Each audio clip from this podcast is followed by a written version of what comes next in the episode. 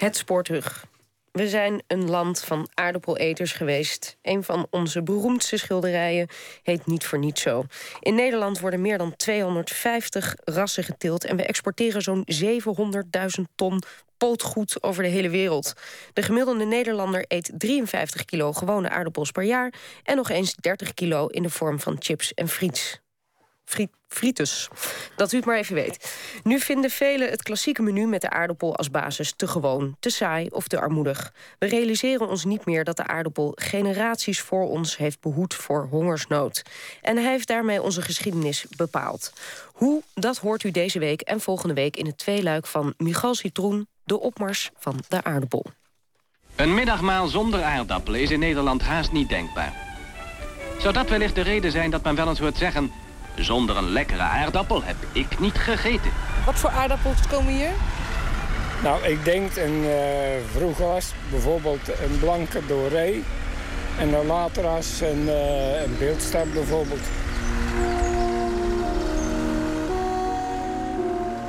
Ik woon op het platteland in de Hoeksewaard. Ten zuiden van Rotterdam en boven het Zuid-Hollandse eiland Goeree-Overflakkee. Een gebied met landbouwgrond uitstekend geschikt voor aardappels de grond moet goed zijn, droog zijn. Dan ga je erin doen. Dan moet je natuurlijk heel goed verzorgen. Een sprintje geven als nodig is. En, uh, en eten natuurlijk, niet te vergeten. Een goede grond hebben. Ze geven regen op in de loop van de week. Dus daarom wilden we dit werk klaar hebben, nu het nog mooi droog weer is. En dan ga je ze, zeg maar de eerste, de vroege, die haal je in uh, augustus er al uit. En de late, ja, die zijn dikwijls pas uh, eind oktober, half oktober. Dan wil een boer toch eigenlijk wel een beetje klaar zijn.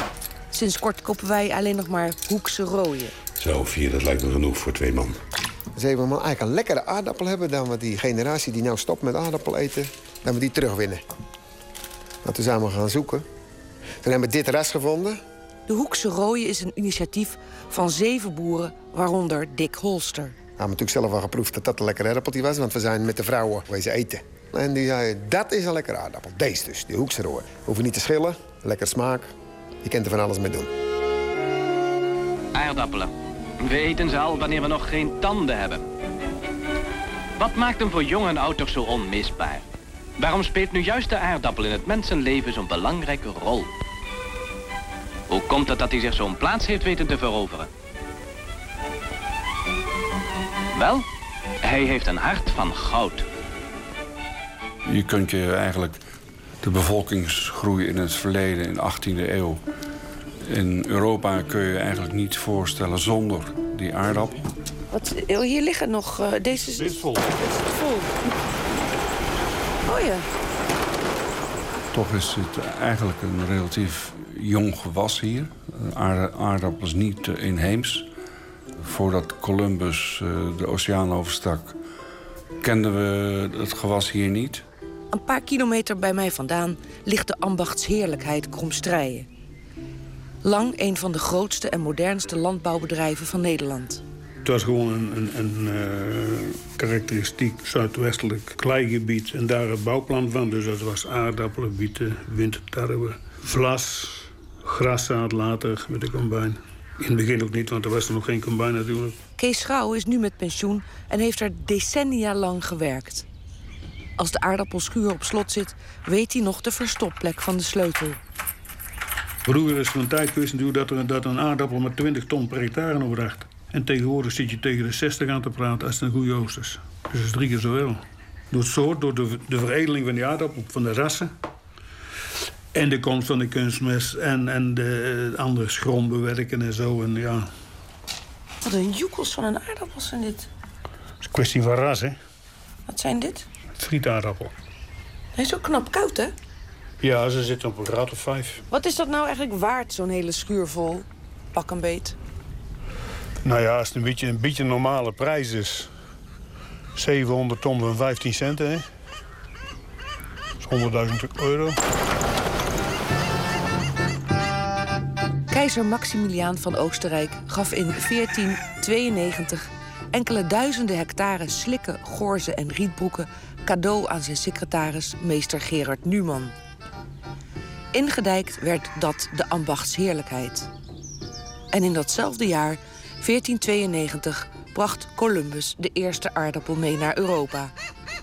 De aardappel is ook ontzettend belangrijk en, en dat blijft die ook. He, dat, dus dat mythische bijna van die aardappel. Hij heeft hier, en dat moeten we echt toegeven, hij heeft hier voor een stukje de hongersnood uitgebannen. Adam Smith schreef in 1776 in The Wealth of Nations dat de aardappel een onbelangrijk gewas zou blijven omdat hij niet kan worden bewaard. Een grote inschattingsfout van de wereldberoemde eerste econoom. Zonder aardappel geen bevolkingsgroei in Europa, zegt oud-hoogleraar agrarische geschiedenis in Wageningen Jan Bieleman. En hij gaat zelfs nog een stap verder. We kennen het verhaal van de industriële revolutie en de opkomst van eh, de stedelijke samenleving. Eerst en vooral in Groot-Brittannië en wat later elders in Europa, Duitsland, Nederland. Gaat gepaard met uh, een enorme bevolkingsgroei. En je kunt je die bevolkingsgroei uh, niet goed voorstellen zonder dat al die mensen daar de beschikking over de aardappel uh, hadden gehad.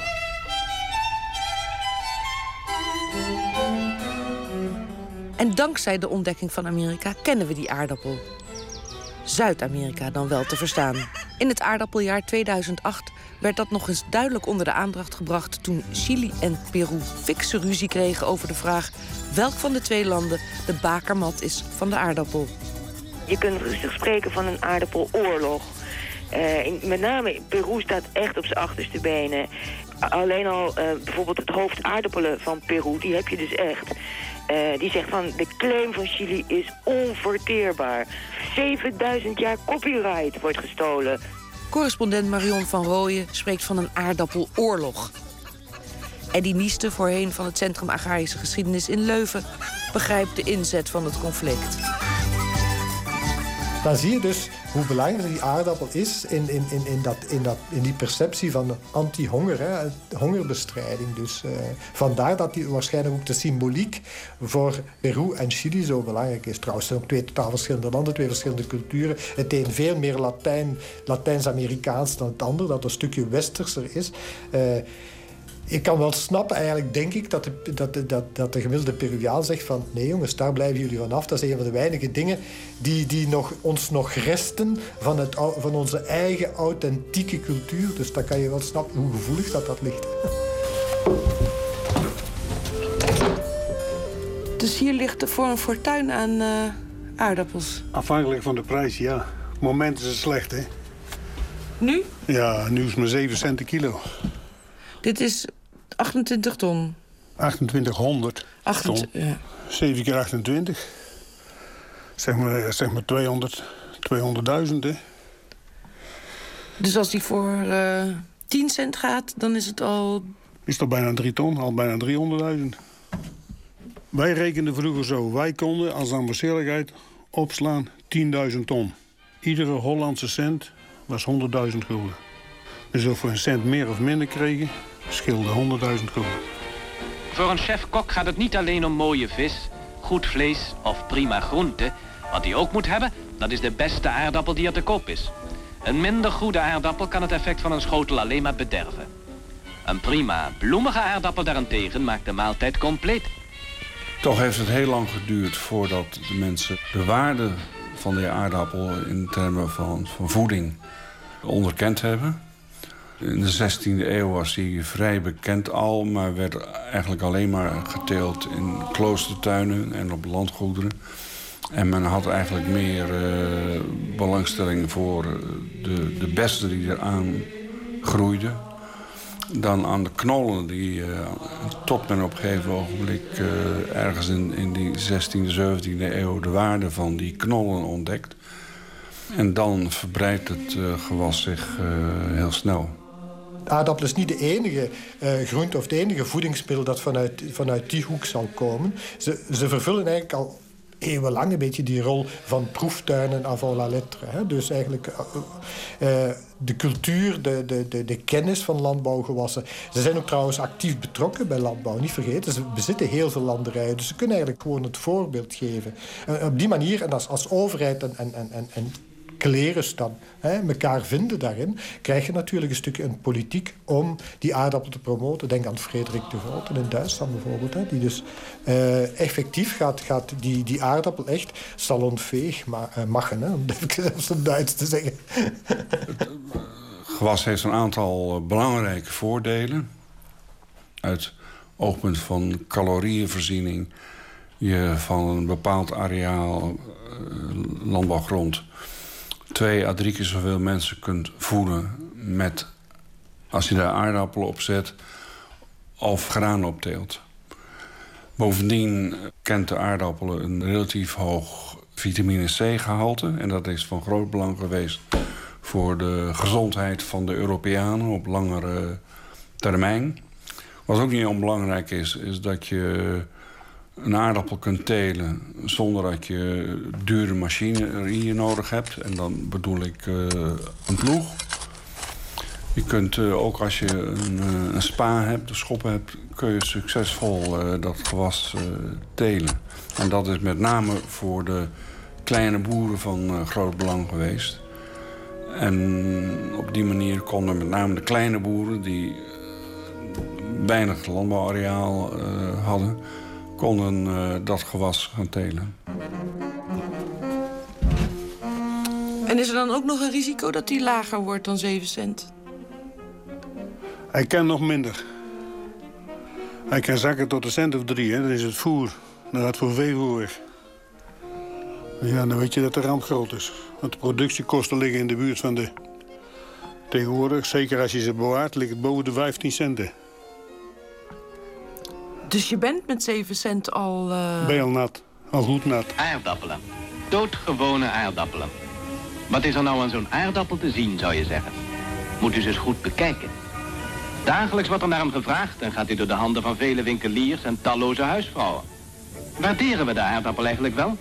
Soms zou je zeggen van niet en toch toch kan niemand er buiten. Eigenlijk in de 17e eeuw mag je zeggen hè, dat de aardappel een veldvrucht wordt, een, een volksvoedsel. De Belgische historicus Eddy Niesten. Men heeft eigenlijk lang zitten zoeken hoe dat kwam. En achteraf is, is de verklaring heel simpel. Eigenlijk slaat de aardappel eerst aan in gebieden waar men traditioneel problemen heeft met de voorziening van brood. En daar staat de aardappel het makkelijkst aan. Als je dus ook ziet bijvoorbeeld de evolutie met Frankrijk. Frankrijk dat uh, van oudsher een sterk landbouwland is, maar waar broodgranen veel makkelijker te telen vallen. Daar gaat die aardappel eigenlijk nooit de ampleur krijgen, nooit de bekendheid, de befaamdheid krijgen die bijvoorbeeld in Nederland en België het geval is. Bij ons is de aardappel een vervanging geworden van de rogge en de gerst die werden gegeten. En dat was zwaar en lastig eten, lastig verbouwen ook. Want broodtarwe, die groeide niet goed in Nederland. Het was niet koud ervoor. Heel boeiend is, is uh, Johannes van Dam die het heeft over de tarwegrens. Waarboven eigenlijk de aardappel quasi een, een, een, een echt de oplossing brengt uiteindelijk. En daaronder zie je dus dat je een al heel ander beeld van de aardappel krijgt. Is de, de aardappel heel belangrijk aanvullend, vooral in stedelijke gebieden, grote steden. Want daar slaat hij het meest aan, omdat hij eigenlijk de heel, eeuwenlang een beetje in een hele precaire situatie zit. Wat, wat, wat voedselvoorziening betreft, vooral wat broodvoorziening betreft. Culinair journalist Johannes van Dam overleed vorig jaar. Maar voor die tijd was hij een graag geziene gast op de televisie om onder andere over de aardappel te vertellen. Men is aardappel als basisvoedsel gaan eten. Maar dat betekende dat er dus maar eigenlijk heel weinig verschillende dingen mee werden gedaan aan tafel of in de keuken. Het is gekookt, gebakken en misschien puree. En dat was het zo'n beetje. Terwijl in Frankrijk... We hebben toch ook wel de, belangrijkste varianten te pakken, dacht ik. Nou, in Frankrijk, waar de aardappel een groente onder de groente is... zijn, uh, we zeggen wel 365 verschillende manieren om de aardappel te bereiden. De eerste vermeldingen van de aardappelteelt voor consumptie dateren uh, eind 17e eeuw, 1690, 97, in Aardenburg in Zeeland. Hoogleraar agrarische geschiedenis Jan Bieleman. En kort daarna wordt hij ook vermeld in het rivierengebied, Bommelerwaard. En een stad als Leiden heeft aan het begin van de 18e eeuw al een uh, gespecialiseerde aardappelmarkt. Dus daaraan kun je zien dat die uh, aardappel dan toch al uh, populair begint te worden. In het algemeen wordt geschreven in de literatuur dat de mensen na 1740 het gewas echt hebben leren waarderen als uh, goedkoop en goede voeding. 1740 is berucht vanwege zijn uh, ultra strenge winter. En in heel Europa gingen toen de oogsten verloren van alle gewassen. Waardoor de prijzen uh, geweldig omhoog gingen en mensen dus naar alternatieven zochten. Die uh, beter betaalbaar waren. En op die manier kwamen ze bij een aardappel uh, terecht. Zeeland is een, een heel belangrijk gebied waar die aardappel al, al vrij snel wordt geteeld. Dat heeft waarschijnlijk ook wel te maken met de armoede hè, van, van, van de lokale bevolking. Hè. Dus je ziet ook het verschil tussen de Zeeuwse keuken en, en, en de andere keukens is ook wel heel frappant. Hè. Meer aardappel, ja, absoluut. En, maar je ziet wat dat verstedelijkte speelt daarin wel een rol. En dat, dat is wel boeiend, denk ik. En ook heel belangrijk, als je dus die, die opmerks echt in kaart wilt brengen... moet je de verstedelijking ook heel goed volgen. Daar ga je dus zien, die aardappel die gaat, die gaat dus uh, vooral naar, die, naar het stedelijke gebied toe gaan. Want daar vormt hij de oplossing voor een, voor een eeuwenoud uh, voedselprobleem uiteindelijk.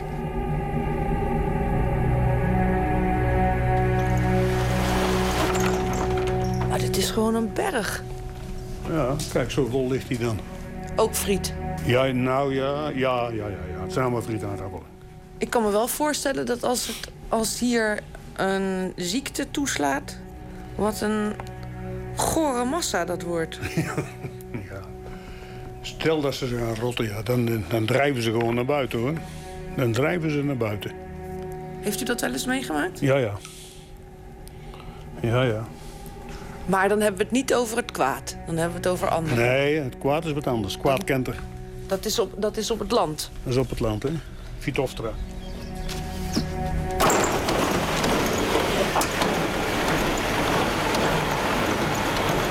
In de 18e eeuw, tweede helft 18e eeuw... hebben zich in Nederland ook een paar keer over uh, ziektes uh, voorgedaan... die tot uh, massale ondergang van, van die teelt hebben geleid overheid stelde dan ook, omdat de prijzen dan geweldig omhoog gingen, stelde een verbod in op de uitvoer van die aardappels. Om wat er dan was uh, voor de eigen bevolking te kunnen uh, in, te zetten. Maar omdat het allemaal zo slecht uh, gedocumenteerd is, weten we niet precies welke ziekte dat is geweest. Dick Holster, boer en producent van de Hoekse Rooien het kwaad, hè, noemen ze dat, in, in de aardappelen. Het kwaad. Nou, daar is natuurlijk een heel uh, land mee naar de bliksem gegaan, naar Ierland toen. Die mensen, want die deden elk jaar aardappelen telen. En dan kon op een gegeven moment kwam die ziekte erin. Dan was het bijvoorbeeld vochtig en warm. En dan krijg je heet dat. Krijg je sporen in de lucht. En die kiemen dan op het blad. En die gaan dan de knol in en zijn ze allemaal rot. Hij is heel gevoelig voor allerlei ziekten. Nou, van het laatste is uh, wel het, uh, het meest schrijnende voorbeeld van. 1845 komt de Vitoftra naar Europa. En uh, dan zie je dat in die zomer, een warme, vochtige zomer... dat die ziekte zich geweldig snel verbreidt... en overal in Europa de, de oogsten ten gronde richt. En de boeren hadden daar geen uh, verweer tegen. Het belangrijkste land eh, wat daar toen onder geleden heeft, eh, is Ierland. Heeft daar tot enorme hongersnoden geleid. In 1845 waren er 9 miljoen Ieren op het eiland. En 50 jaar later waren er nog 4 miljoen. De helft van de Ierse bevolking is of door die hongersnood gestorven... of heeft uh, om elders uh, het geluk te beproeven... De, is geëmigreerd naar de Verenigde Staten. Heeft dus die aardappel die, uh, heeft een enorm belangrijke rol gespeeld... in die Ierse geschiedenis, 19e-eeuwse geschiedenis.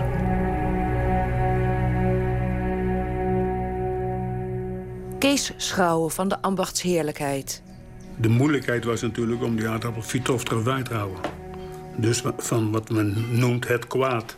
Het kwaad, zo werd het genoemd, het kwaad. De, de, de, de Phytophthora infestans, dat is een schimmelziekte. En die tast die aardappel aan en die laat hem... Als, als je hem niet bestrijdt, dan rot hij helemaal weg. Dan heb je niks. Gaan we terug naar, als ik het goed zeg, 1848 in Ierland. En dat de mensen de moord stikten van de honger. En gewoon doodgingen, want aardappelen waren er niet. Nu heet het daar nog steeds het kwaad. Vandaag, 2014, het kwaad. Maar de methoden zijn beter geworden. Enfin, u kent het hele verhaal. Tegenwoordig spuit je ook om de, om de week of om de tien dagen. Nou, er is natuurlijk veel oppositie tegen, maar ja, je, moet wat. In de 50 jaren, het eerste wat er, wat toen gespoten werd, was Bourgondische pap, heette dat en zo. Nou, dat, dat, dat werd gewoon met een rugbus gespoten. En later met een paard. Ik heb nog zelf nog zo'n zo'n oude, oude, zeg maar, houten tom met een, met een boom erachter. En daar liep dan zo'n paard voor te kreunen. En die man die zat er ook in. En dan in de wind kregen ze dat al dat gif zo in de gezicht natuurlijk. Want dat moet ook wel geweest zijn. En uh, nou ja, dat was het eerste wat... Dan werd er een soort laagje op dat blad gespoten... en dan konden dan die sporen niet indringen. Nou, en dat is eigenlijk altijd gebleven omdat er toch heel veel aardappelen geteeld wordt... was toch altijd wel uh, die kans dat die Phytophthora kwam. Het ene jaar meer dan het andere, net en er veel vocht is. Hey? En uh, nou ja, dan moeten we gewoon elke week verspuiten. Nu nog. Maar want het is nu ook heel vochtig geweest. Dus de, ja, maar deze aardappelen die krijgen geen Phytophthora. Dat mooi blad hebben, groen blad. Dus als hier, ja, als, het nou, als je hier nou rotte aardappelen hebt die Phytophthora hebben... en, dat water, en, en, het gaat regenen en het draait je zo in, ja, dan gaan ze allemaal, hè. Want dat is natuurlijk een ramp, want dan, dan gaan ze elkaar allemaal besmetten. Er wordt wel gesuggereerd dat hij eh, ook vanuit Anders kwam, vanuit Amerika. Het zou dus zo kunnen zijn dat hij eh, meekwam met de vrachten uh, guano... die in die tijd vanuit Chili naar Europa kwamen. Daar is een enorme handel geweest in dat spul. Uh, geweldig grote schepen met, geladen met, met die guano kwamen om de Zuid, dus om Kaap Hoorn heen vanuit Chili, Peru naar uh, Europa. En dat zou maar zo kunnen zijn dat met die schepen ook uh, die Phytophthora meegekomen is. Piet Holster doet in schapen- en paardenzaken. Maar hij is ook boer en bewerkt het land op het natuureiland Tiengemeten in de Hoekse Waard. Dit zijn een vroege, vroege eetaardappelen, dus dat is een eh, vroeg ras, maar dit is wel biologisch. We mogen we geen gewasbeschermingsmiddel gebruiken en uh, dat, dat, is een beetje een probleem, omdat in die aardappelen komt die Phytophthora voor. En als je nou de geschiedenis nakijkt in Ierland, dat is een schimmelziekte die die aardappel aanpakt. En dan krijg je alleen maar rotte aardappelen.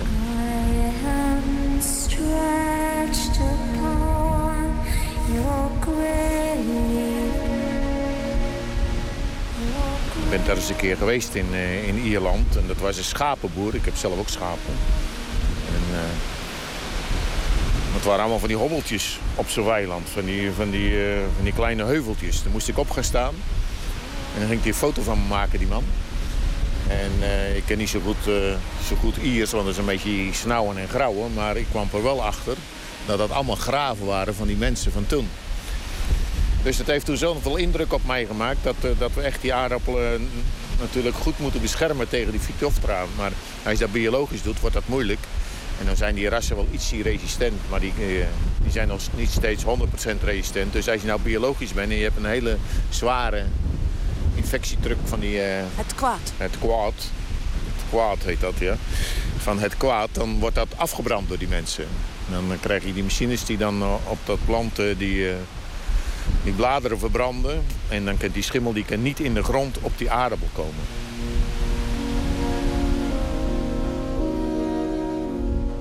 De aardappel blijft eigenlijk vanuit de geschiedenis zo'n beetje uh, de negatieve faam meedragen van arm, arme voedsel. Hè? Voedsel voor de arme lui. Hè? Eigenlijk als je, als je ziek bent, eet je brood. In de geschiedenis van de aardappel kan het oer-Hollandse schilderij uit 1885 van Vincent van Gogh niet ontbreken. Dit is voor ons een heel herkenbaar Nederlands tafereel. Misschien alleen maar omdat we het zo vaak gezien hebben. Maar het klopt met wat wij ons voorstellen bij die historische werkelijkheid van de 19e eeuw. Dus, dus gaan we het ook herkennen. Leo Jansen is conservator van het Van Gogh Museum. Ik denk zeker dat het betekenis heeft dat, dat er aardappels op tafel staan. Want uh, het gaat om heel arme mensen. Het zijn, het zijn ja, niet eens boertjes. Het zijn, zijn, zijn landarbeiders die dus in dienst van een ander uh, nou ja, de grond bewerkten. En in de winter thuis uh, weefden. Uh, verdienden heel weinig. Dus het is arme luisvoedsel. En Van Gogh schrijft ook in zijn brieven... Ze eten dus het voedsel dat ze zelf overdag uit de grond moeten halen. Hè. Dus het, het, verwijst allemaal naar het eenvoudige leven. En tegelijkertijd ook in dat schilderij naar de verbondenheid van die eenvoudige mensen die hij zo idealiseerde. Dus die, aardappelen, die, daar had nooit, uh, daar had nooit uh, gebraden wild kunnen staan of iets dergelijks. De aardappeleters laat de huiskamer van de familie De Groot in Nune zien. De historicus Romein schreef dat Van Gogh, de meester der menselijkheid, met dit schilderij Brabant in al zijn armelijke knusheid en trouwhartige bestialiteit had gevat.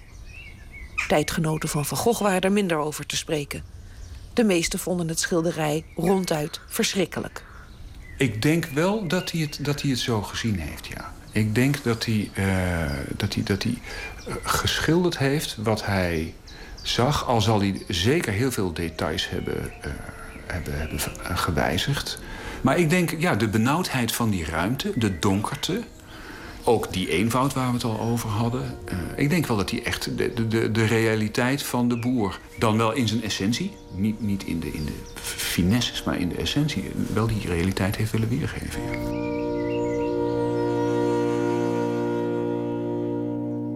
Midden 19e eeuw, die hongersnood, die, die, die, die, die moeilijke periode 1845, eh, 1850, als, als verschillende oogsten mislukken, als ook de, de, de tarweoogst trouwens ook hard tegenvalt, die zijn dus wel, die hebben wel een aantal ogen geopend. Toen heeft men gezien, we moeten eigenlijk een stukje meer eh, gaan structureren, gaan systematiseren in onze aanpak. En je krijgt ook een, ander, een andere benadering van de landbouw als geheel. Aardappelen zijn onmisbaar. Daar liggen ze in allerlei soorten. Voor ieder zijn smaak. De een houdt van een bloemige of kruimige aardappel, terwijl de ander aan een vaste, stevige aardappel de voorkeur geeft. Dus wat voor soort aardappel was het toen?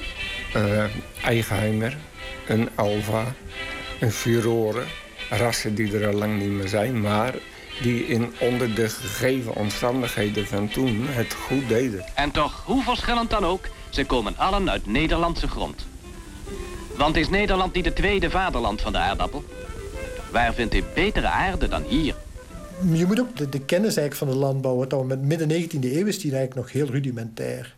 er is eigenlijk heel weinig, er bestaan nog heel weinig landbouwonderrichting op universitair niveau, heb je bijna niet. Eigenlijk, die tweede helft van de 19e eeuw is zowel wat landbouw als voedingsgeschiedenis betreft een heel belangrijke periode. Er gaan een heleboel ontdekkingen gebeuren. Men gaat ook bijvoorbeeld het reproduceren van de aardappel. Dus ook vandaar dus bijvoorbeeld Nederland als, als pootgoedland gaat dan meer en meer zich specialiseren in, in, het, in, het, in het maken van pootgoeden. Hè. Dus dat zie je trouwens ook. Uh, het grote probleem in de Eerste Wereldoorlog, bijvoorbeeld in, in België, is dat je slecht pootgoed hebt. Hoor. De Nederlanders aten het zelf op, ze hadden ook honger. Dus, maar uh, dat is een van de gevolgen. Je ziet eigenlijk wordt voedsel economisch iets. In Wageningen, het centrum van onze landbouwwetenschap, wordt de aardappel geen ogenblik uit het oog verloren. Wetenschappelijke werkers zoeken daar steeds naar verbeteringen en naar nieuwe rassen die verkregen worden uit kruisingen. Dit kruisen is een secuur werk.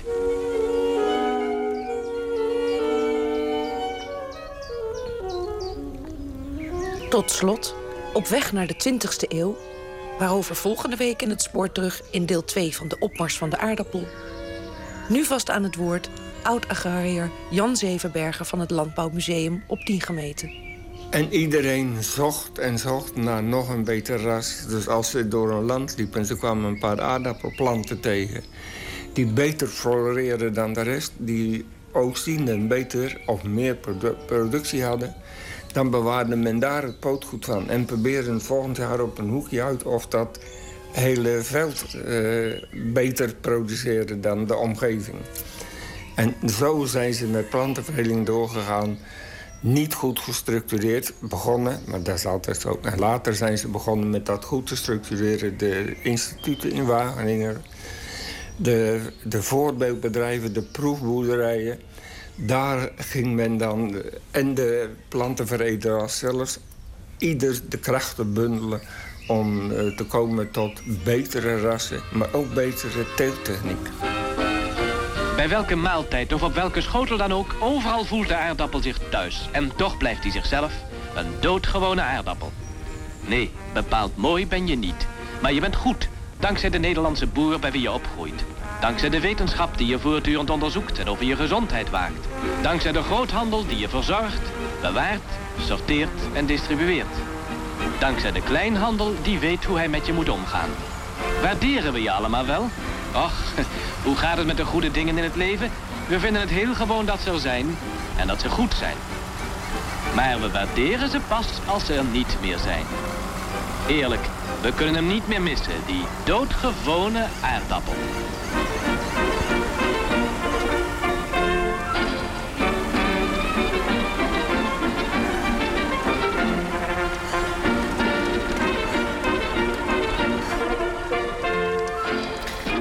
Hoorde het eerste deel van het tweeluik van Michal Citroen... gemonteerd met Berry Kamer.